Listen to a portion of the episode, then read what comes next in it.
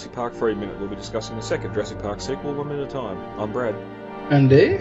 And today we're back to discuss minute 53 of Jurassic Park 3.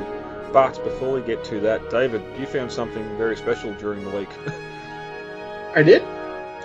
The behind the scenes. Oh, oh, yeah. I thought you. I thought you meant like I, I bought something very special. I'm like, no, I'm saving my money right now. I got I got a ship coming up here. Yeah, well, it's Right. probably but probably a couple of couple of weeks away, ago now. Um, with the uh, way the, these episodes have come out, because David, you are about to go away and return to the redwoods, and we've had to record a few extras just to uh, just to fill in the gaps while you're away. But um, yeah, Yeah. E Entertainment, you've uh, found a nice little behind the scenes video that uh, has shone some new uh, information on our favourite film. Yeah, the the Lost World did a or well, E Entertainment did a Lost World episode back, I guess, when the movie must have just first came out because um, I was rummaging through YouTube actually and w- was looking for like any kind of behind the scenes, anything I could find that might help me in any way in the redwoods, and I found something that I had not seen before, which was Vince Vaughn hosting a E Entertainment kind of like little behind the scenes slash sales kind of thing. And it's really cool because it has a ton of ton of uh, footage of the redwoods that I'm not the redwood I'm sorry the worker village that I've never seen before. Sorry, I got redwoods out of the mind. well, there's there's some shots of the redwoods too, but a couple of those classic ones of behind the scenes with Sarah climbing over that big fallen one, which I want to see a photo of you sitting on that. It should still be there. you just got to find it. But um, yeah, even the, like the work of it itself, like it starts with Vince and it's got all the actors there having interviews in front of certain areas and aspects of the worker village. Like there, it's I don't, and you'd have to correct me. I don't think we've ever seen the um, the rib cage, dinosaur rib cage, in location with the pipes before in daytime. I think they're there during the sliders, but not with the set dressing still around them. No, now with um, in sliders they kind of cleaned everything away and just kind of used the set as was. But here the worker village still has a lot of the set dressing on it, and so that was exciting to see. Yeah, well, that's what I was saying. That that, that, rib cage, the, the apatosaur rib cage, was still there, and Mhm. he, he points it out and says, "Look at this! Look at this giant rib cage behind me, um, still in location." And and yeah, even all the way through, like the the power poles are still falling over. That um, Bronco's still parked in front of the um, boarding house. Um, Oh yeah, everything's still there, yeah, which which is. Oh, sorry. Go ahead. Oh, um, we get an interview with Ian Malcolm. Uh, Ian Malcolm. I'm going to do that occasionally, say the uh, actors' names and then their screen names. Um, Jeff Goldblum's there having an interview next to the Bronco and um, in a couple of scenes too. And Nick sort of bounces all over the place. One minute he's uh, there at the pipes at the fence, and next minute he's uh, up seemingly on the stairs or on the helipad looking down, and we can just see the corner of the uh, tower base behind him with um, a bit more of a look there of what that structure's about, and and then we get him on one of the uh, sort of east veranda or east uh, catwalks around the operations building, playing with his uh, little toy, his figure of himself. Yeah, and which is really exciting because a couple of these in these shots we um, get a couple shots of him interviewing, and behind him you can see that mysterious uh, left side of the worker village that we've never seen before. And so that's really exciting because we're finally filling in these kind of, I guess you call them, uh, unseen parts of the map or something Yeah, the blank pages of the map are being filled in. yeah. And we thought it was Christmas a few months ago when Todd Marks started posting some of his stuff online and seeing Mhm. again behind the scenes and insights into stuff we'd never seen of the Lost World, and now this video that has existed for a while um, has just come to light and again, as you said, showing yes, some of the uh, set dressing may have been replaced, but it still gives you the general layout of the floor. All the uh, vines and um, also the building itself is still there. Because we've even got Julianne Moore having an interview in one corner there too, and there's a heap of crates and storage stuff stored behind her. And between her interview and Vince Vaughn's interview, um, the classic original Jurassic uh, InGen logo appears stenciled on stuff, which we Mhm. never seen in the Lost World, apart from the uh, the security guards. Sort of had that a close uh, colorized or close to uh, same color on their shoulder patches and caps back at the Mhm. Indian Harbour, but um, all the vehicles that went to Sorna and everything we've seen on Sorna all had the uh, the white, the plain white. Gen logo. Which I guess you could kind of even suppose that there was some symbolism going on there that what Hammond had built had been full of color and joy, and what Ludlow's trying to build is just a hollow shell of Hammond's dream. Hmm. Well, it's funny. You look on some of these crates and that with the InGen logo on, and even with the uh, the security guys at San Diego, when that gen is blue, that dark blue, if it, unless it's on a light background, it's really hard to read it. Really hard to Mhm. see. so you you can tell why they on all the uh, the olive drab jeeps and Mm. trucks and that they just made it a white white logo. Which is funny because I actually noticed you. It's funny you bring up the Jeeps because I just noticed the other day that there's actually an inconsistency with the Jeep that Roland and Ludlow are riding in Ooh. on the game trail. Is that got to do with the uh, the lights on the top of it? No, no, it has to do with the Jeep itself. Oh, The Jeep, the um, when in um, hold on, let me give give me a second to gather my thoughts here. you're right. When Lo- Roland and Ludlow are riding in the jeep at Patrick at the Patrick's Point location, the there's uh, no axe attached to the side of the jeep, and the um, gas can is facing with, with the handle back towards the back. And when they're riding at the private ranch in Fieldbrook, there's suddenly a axe attached to the side of the jeep, and there the gas can is facing the opposite way and it's strapped down differently. You've ruined the film for me, Neil. it's No, it's serious. funny how little things like that. It's always going to stand out now that you've told me about it. I know. oh, it's just funny. I mean, because I was looking at it, I was looking for pictures because I just love those Jeeps, man. I always wanted one. Hmm.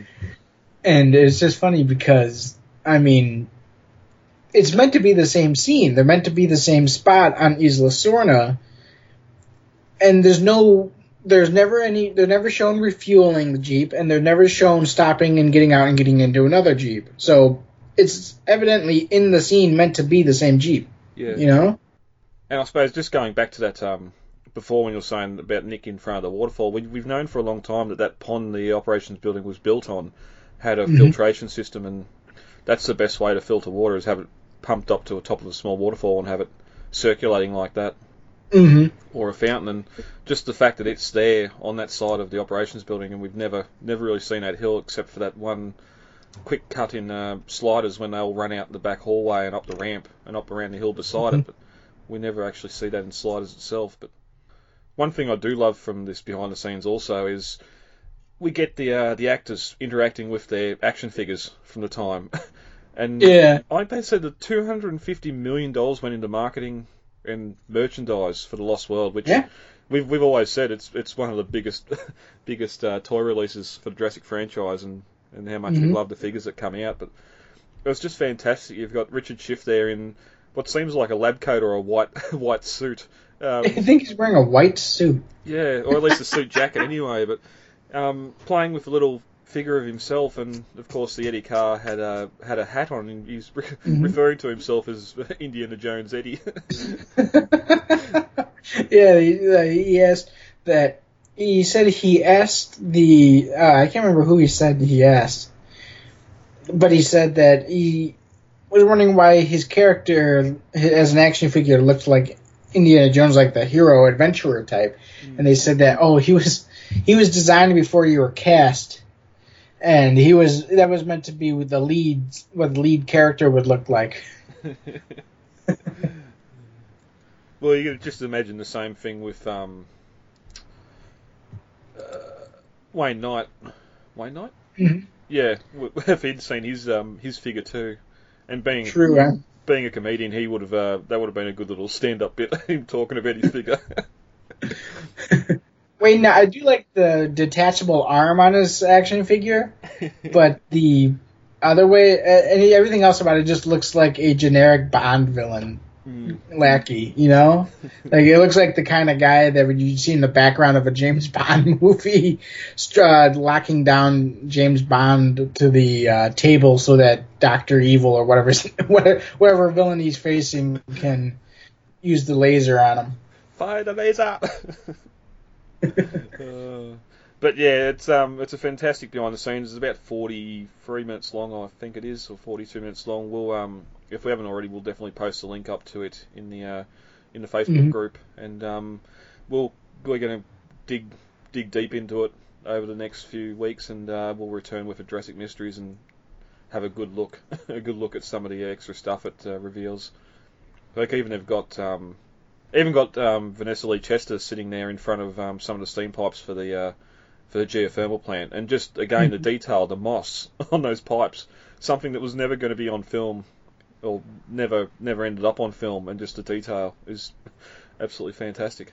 Oh yeah, we've spoken before about this, just how much we love just how much detail was put into these, this set specifically too. Hmm. You know.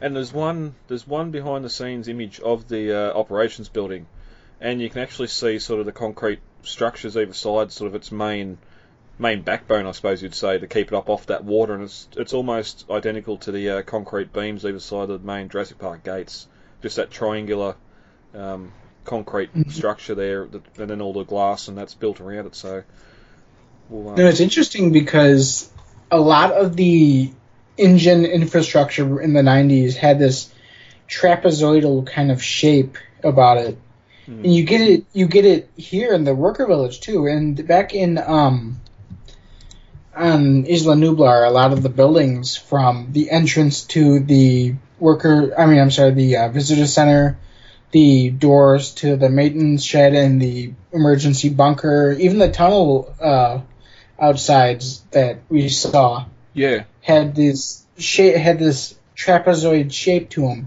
and that returns here in the worker village with the shape of the operations center having these uh, trapezoid like shapes to them from the front of the building and even the shape of the building itself being kind of like a four-sided trapezoid. Yeah. Yep, and we're going to see it again in a couple of minutes' time when we get to the aviary as well, with the building Mhm. on top of the canyon. It's it's probably our most Jurassic-looking building we've had in the sequel since Jurassic Oh. Park. but uh, but we'll get to that. We'll get to that soon. So, yep, check out the uh, Facebook page and uh, have a bit of a look through that video. And uh, David will be back to discuss that in a couple of weeks' time. hmm Does anyone have a question that does not relate to Jurassic Park? Or the incident in San Diego, which I did not witness? Briefly checking out an article over at jurassic-pedia.com, we've got a fantastic article written up here on the uh, satellite phones in the films, which uh, of course is uh, the one we have here, ringing in the uh, Spinosaur's belly, and the one that uh, Eddie takes along to uh, Isla Sorna as well in the Lost World. Um, Mhm. Good bit of detail there. We've got the uh, Mitsubishi ST155, which is the one Eddie took. Um, bit of bit of detail about that. I do love to hear how um, how some of the, the call costs fifteen dollars a minute back in the day, and how the uh, the phones themselves um, cost thousands, and even even mention here the discussion we had last minute or a minute before of was it actually uh, Paul's phone, considering how much the phone itself would have cost back in the day, and hmm how uh, how his uh, lifestyle, no, how his finances might not have uh, justified the purchase, but And again, I mean, you're going to a remote location. I think that the they justified a satellite phone in the Lost World because the fact that Isla Sorna is so remote, you're not going to get cell service out there, and or even radio service out there.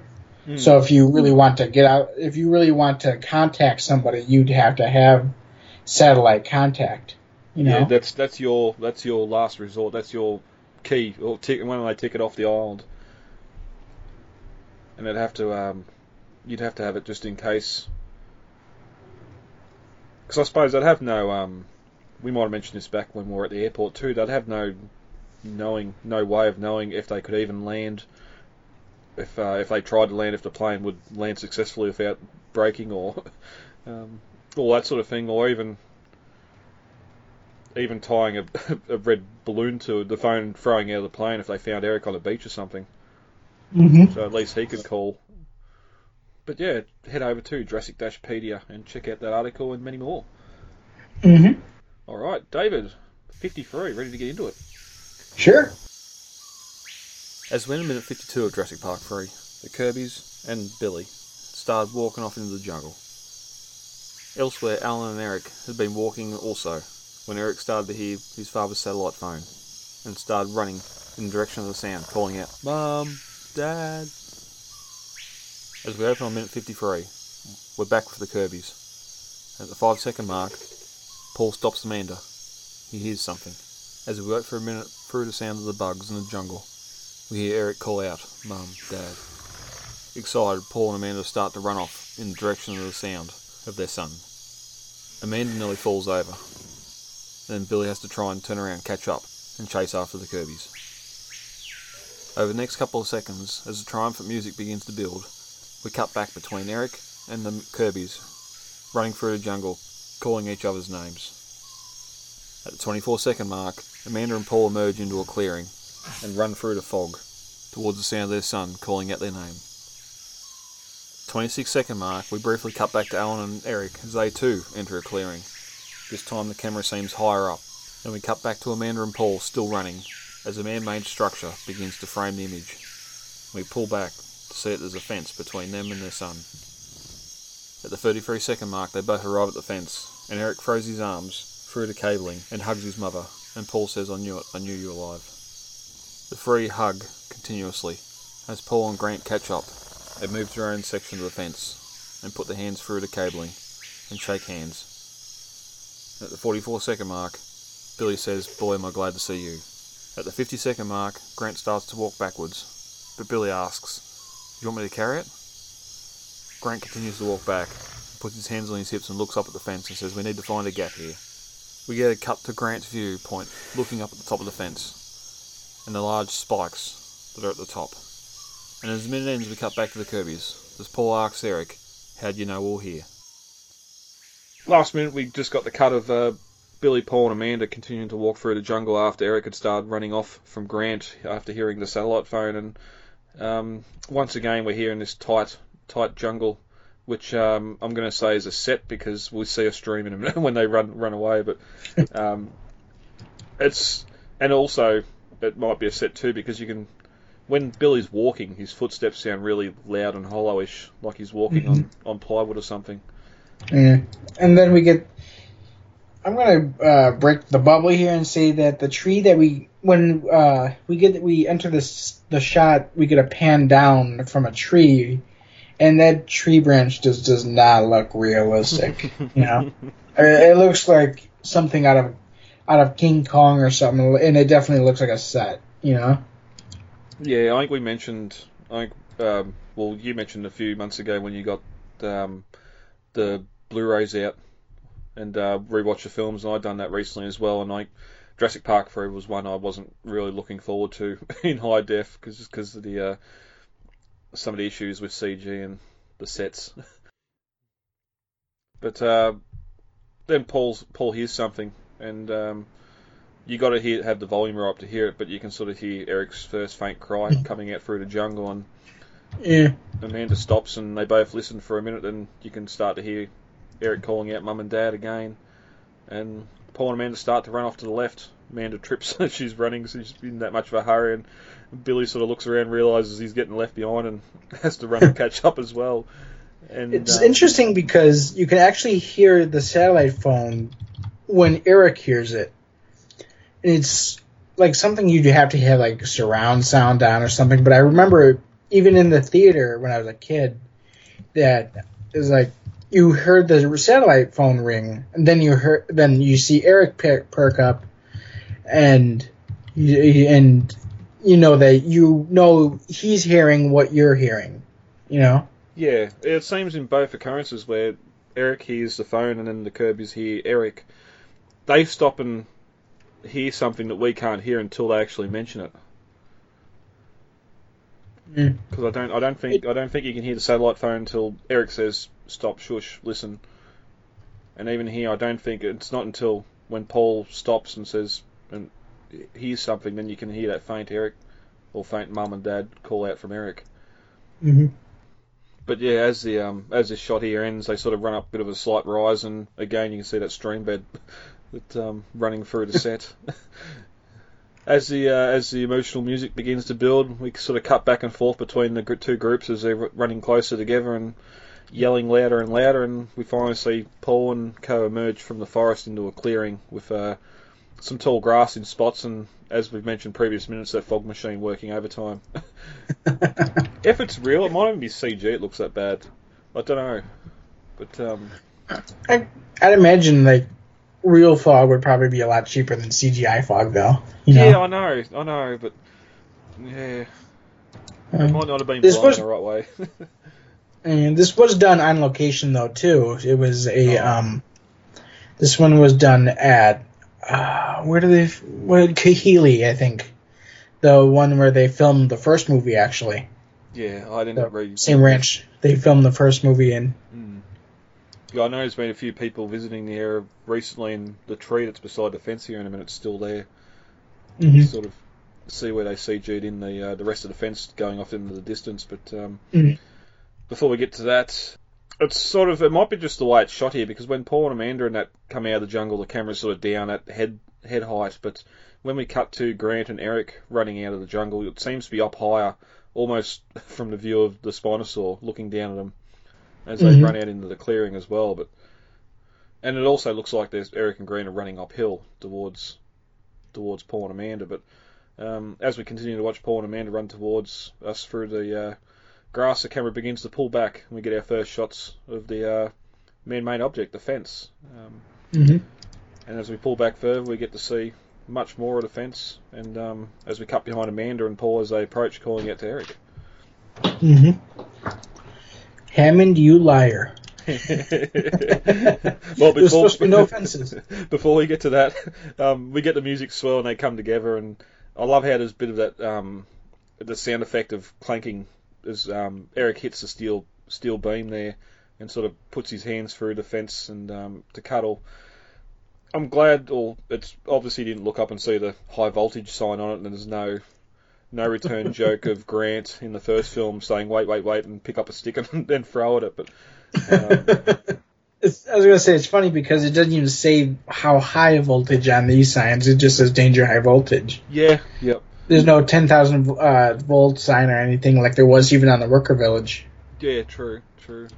But uh, Billy finally catches up and sees Grant. Uh, the two shake hands, and Billy says, "Boy, am I glad to see you." And then notices Grant has got his bag and says, "Hey, you, you have my bag." And Grant smiles and says, "Yeah, lucky strap," which is a little bit of a dig there. And then Grant steps to, uh, starts to step back and look up at the fence. And uh, Billy asks Grant if he wants Billy to carry it, and Grant just says, "We need to find a gap here." But Mhm. uh, let's get to this fence. yes, Hammond, you liar. Um, it's a it's a big one. It's it's bigger. It's it's. We'll talking before with the uh, architecture of the worker village and sort of the building sharing much the same sort of design, but here we got this big monstrosity. Mm-hmm. And this thing is built heavily, and it makes me think it was built for the Spinosaurus, just because whatever they were keeping in here, they did uh, not want to get out. yeah, They got they have more than just the um those big girders going across of it. They have smaller kind of net wire going across it too that presumably was also electrified. And then the top has these giant giant spikes on them. Like even if it tries to climb over the top, it's going to it's to have a bad time, you know? Hmm. This is um, this could also be a a reaction to what happened on Nublar. They Alright. they I'm sure I'm sure Grant and that would have been debriefed or whatever by InGen. they would have discussed how the Tyrannosaur escaped. Where Mhm. here instead of having just those cables, if there's a power fail, you've still got these massive beams set in this really fortified concrete base. Then these massive um, massive cross poles, and this I think there's about six or seven of them. Yeah, six cross beams. The higher the fence, so it's going to stop a, the animal pushing through it for the most part as Mhm. well. And then just to just to piss the animal off even more, they've got yeah this grid. It's almost like a cargo net of. Um, it's I'm sure it's supposed to be cable, but um, again high def and looking at it, it's clearly just rope with um, with some plastic notches keeping it together to keep the grid Mhm. pattern. But yeah, just these large um, grid grid pattern of uh, cabling on the front of it in a large section, and you don't see it here. But as they start to run down along the fence, you can actually see the wires and ins- insulation going between sections across the front of the uh, the poles. So they they are supposed to be electrified just to Mhm. annoy the animal more. But yeah, as you said, like the massive spikes on top just to stop the Spinosaur sticking its head over. It makes it makes me wonder why it's here. If it's just something to keep the aviary safe, but then yeah, Well, another thing to keep in mind is that the um, uh, in the Jurassic Park canon, the Spinosaurus was meant to be uh, have been cloned after the events Well- of 1997. And even though that wasn't built, that wasn't considered at the time this movie was filmed, it does kind of explain a lot. Just because, I mean, as Hammond said, there was not meant to be any fences, and if he didn't know that this was built, he technically wasn't lying. and that Yeah. that could explain also why it's such a dramatic shift from what we've seen before with park fences. Like even in the Lost World, we have the same the same design, almost identical design fence around the worker village as we do on Nublar. And here, if if they did have the Spinosaur created in '99 or '97, whenever they uh, DPG said it was created, then maybe they did come in and make make this fence um, to to keep the keep the animal contained. Unfortunately, it doesn't explain. Well, I suppose it got out obviously and put a hole in it, but it doesn't really explain how how these two groups come to be on either side of it. In the script, there's no fence here at all, so I don't know if that was just something from a past past revision of the script that was um, added because they had the set built. Because we're going to have that same problem in a couple of minutes' time with the uh, it chasing the survivors into the uh, observation building of the aviary. But but as sort of Grant looks up, and uh, you can see sort of those similar amber and blue lights on the poles as well, much like we've seen on Nublar. So that's probably the only real familiar bit to uh, to link back to Nublar. But but and as you said too, also got the uh, the high voltage signs there, but not not actually how how high voltage it actually is. Mm-hmm. And in the in, in the novel, sort of Eric looks up and realizes they can't climb it, but I think it'd be pretty easy to climb. Those spikes are that large. I think you'd be able to get over. If it was razor wire or something, you'd be more trouble. But I think with some time, you'd be able to get up over it. It's only Eric and Grant. Grant's, Oh. Grant's climbed the fence Yeah. before. I mean, yeah, he could, but the Spinosaurus definitely could not. And I think they're also trying to avoid the fact that, um, well, that comes in after he says this, but once the Spinosaurus shows up and they're they get chased, there's really no option of climbing over. oh yeah, yeah. It'd put you at a very convenient biting height. yeah, very convenient. Yeah.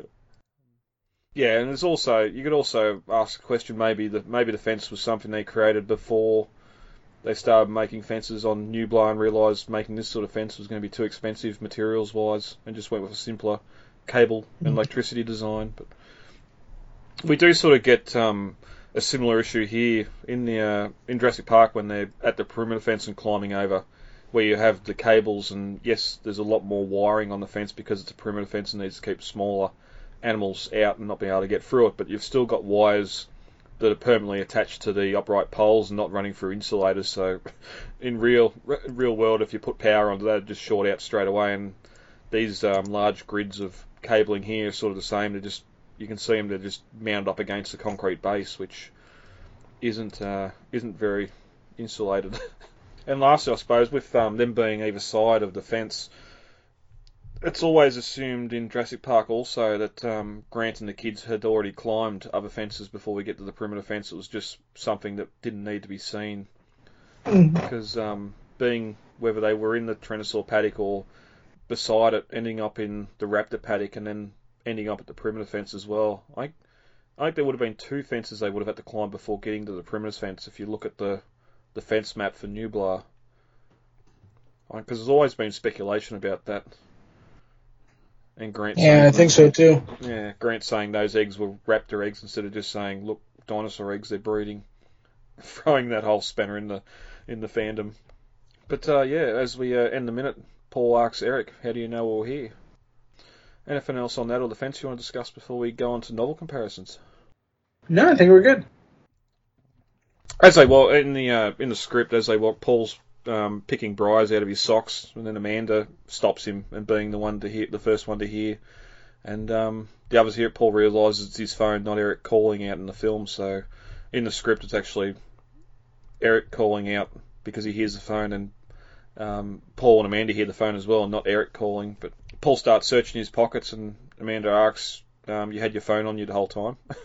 Which it's interesting. The script here, we have the whole the whole "Where's the phone?" I went to Nash thing happening here after they first hear it, and not at the fence because there's no fence in the script. But we get back to um, we can still sort of hear the faint ringing as Grant and Eric turn and see a sail and the animal moving through some low trees, and they realise the sound is coming from inside it. So Grant and Eric can already see the Spinosaur and realise the phone's inside. Mhm. they uh, they press their back up against the tree as the animal moves close by them, and then Eric looks across a, a clearing and is surprised to see his parents standing no more than 20 yards away, also hiding. And out of reflex, Eric calls out "Mum, Dad," which you've survived eight eight weeks on this island, and now you're going to get killed in, in in the last one. But Grant immediately covers the boy's mouth, trying to shush him, and the animal stops. And uh, his, uh, Eric and his parents lock eyes, and there's a thousand emotions at once. They want to yell to him, but um, and to run to him, but the monster is close. And uh, after a moment, the Spinosaur begins to walk away, and the sound of the phone fades, and then uh, Eric breaks from Grant and runs for his parents and the family embrace. Paul says, never had a doubt, never did. Us Kirby men stick together, which that's a bit of a, yeah, considering that you've divorced Amanda and you weren't even with Eric when they went on this holiday. I do like the idea of them um, seeing the Spinosaurus' sail kind of moving through the trees before uh, the Spinosaurus actually attacks. And something I just never liked, and we'll talk about this also in the next minute, is how the Spinosaurus just kind of stands there, hol- like breathing heavily, like some kind of creeper at the edge of the woods, you know? yeah, it just turns It up just like a seems ghost. so- Yeah, it just seems so out of character for a dinosaur. You know, I- like what dinosaur waits for you to turn around and see that? Well, not only that too, it's sort of the whole animals this large. We had it with the T Rex in Jurassic Park as well. Just large animals being able to sneak up on people when you've established that when you hear those footsteps coming, you're in trouble. Yeah, the family embrace, and Paul says, um, "Oh, yep, said that." Um, looking at their grubby, grubby son, Amanda, licks her shirt tails and starts rubbing his face clean, which in, in, uh, instinct of a mother to start cleaning the boy's face up. Um, Billy goes Mhm. straight to Grant, and Grant says we need to keep moving. And uh, in the novel, um, Eric runs up to the, the fence, which is described as one of InGen's giant do- dinosaur fences, and looks up to see rusty spikes on top and realizes he can't climb over it. Uh, Grant catches up to Eric and looks unhappy at the fence, saying we need to find a gap. And uh, everyone starts walking along the fence then, um, looking for an opening. And Eric sort of walks on the opposite side, but staying close to his parents. And then that's when uh, Paul asks, "So how, so sport, how did you know we were so close?" And that's when uh, Eric says, "I heard your stupid jingle." I was gonna say, and we'll uh, see why next minute. yeah, yep. Uh, so Dave, that's it for 53. Anything else you want to discuss before we get over for the day? Yeah, I think we're good. All right. If you want to get a hold of us, you can email us at lostworldminute.com. The main website is jurassicminutes.wordpress.com, and you can find the Lost World Minutes and Jurassic Minutes over on Facebook with the uh, pages there. David, where are you on Twitter and Instagram? Uh, Twitter, we are at Jurassic Minute. Uh, Instagram is the Jurassic Minutes Podcast. Some of the worst things imaginable have been done with the best intentions. This is how you make dinosaurs? This is how you play God. If we split up, I'm going with you guys. Dinosaurs lived 65 million years ago. What is left of them is fossilized in the rocks, and it is in the rock that real scientists make real discoveries. Now, what John Hammond and InGen did at Jurassic Park is create genetically engineered theme park monsters, nothing more and nothing less. Um, are you saying that you wouldn't want to get onto Isla Sorna and study them if you had the chance? No force on earth or heaven could get me on that island.